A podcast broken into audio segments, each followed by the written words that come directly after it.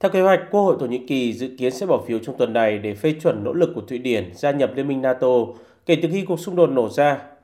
Trên trang cá nhân của mình, Thủ tướng Orbán cho biết đã gửi thư mời tới Thủ tướng Thụy Điển đến thăm Hungary để đàm phán về việc Thụy Điển gia nhập NATO.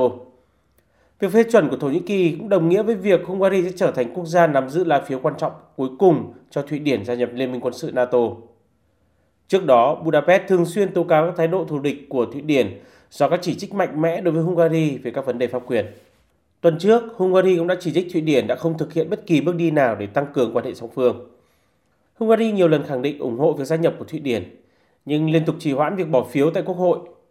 Trong khi đó, phe đối lập đang gây áp lực lên chính phủ để tiến hành một cuộc bỏ phiếu về vấn đề này. Trong một tuyên bố cùng ngày, Đảng Xã hội Hungary cũng đã yêu cầu Thủ tướng Orbán chấm dứt trò chơi có hại và không cần thiết. Văn phòng Thủ tướng Thụy Điển hiện vẫn chưa có động thái gì sau lời mời của Thủ tướng Orbán. Tuy nhiên, đáp lại động thái này thì Ngoại trưởng Thụy Điển cho biết không có lý do gì để đàm phán với Hungary về việc phê chuẩn nỗ lực tham gia NATO của nước này.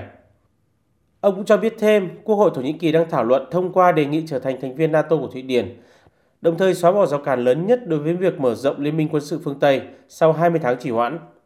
Nếu việc này được thông qua thì Hungary sẽ trở thành quốc gia duy nhất không chấp thuận việc gia nhập của Thụy Điển và sẽ phải đối mặt với những sức ép từ các quốc gia thành viên liên minh.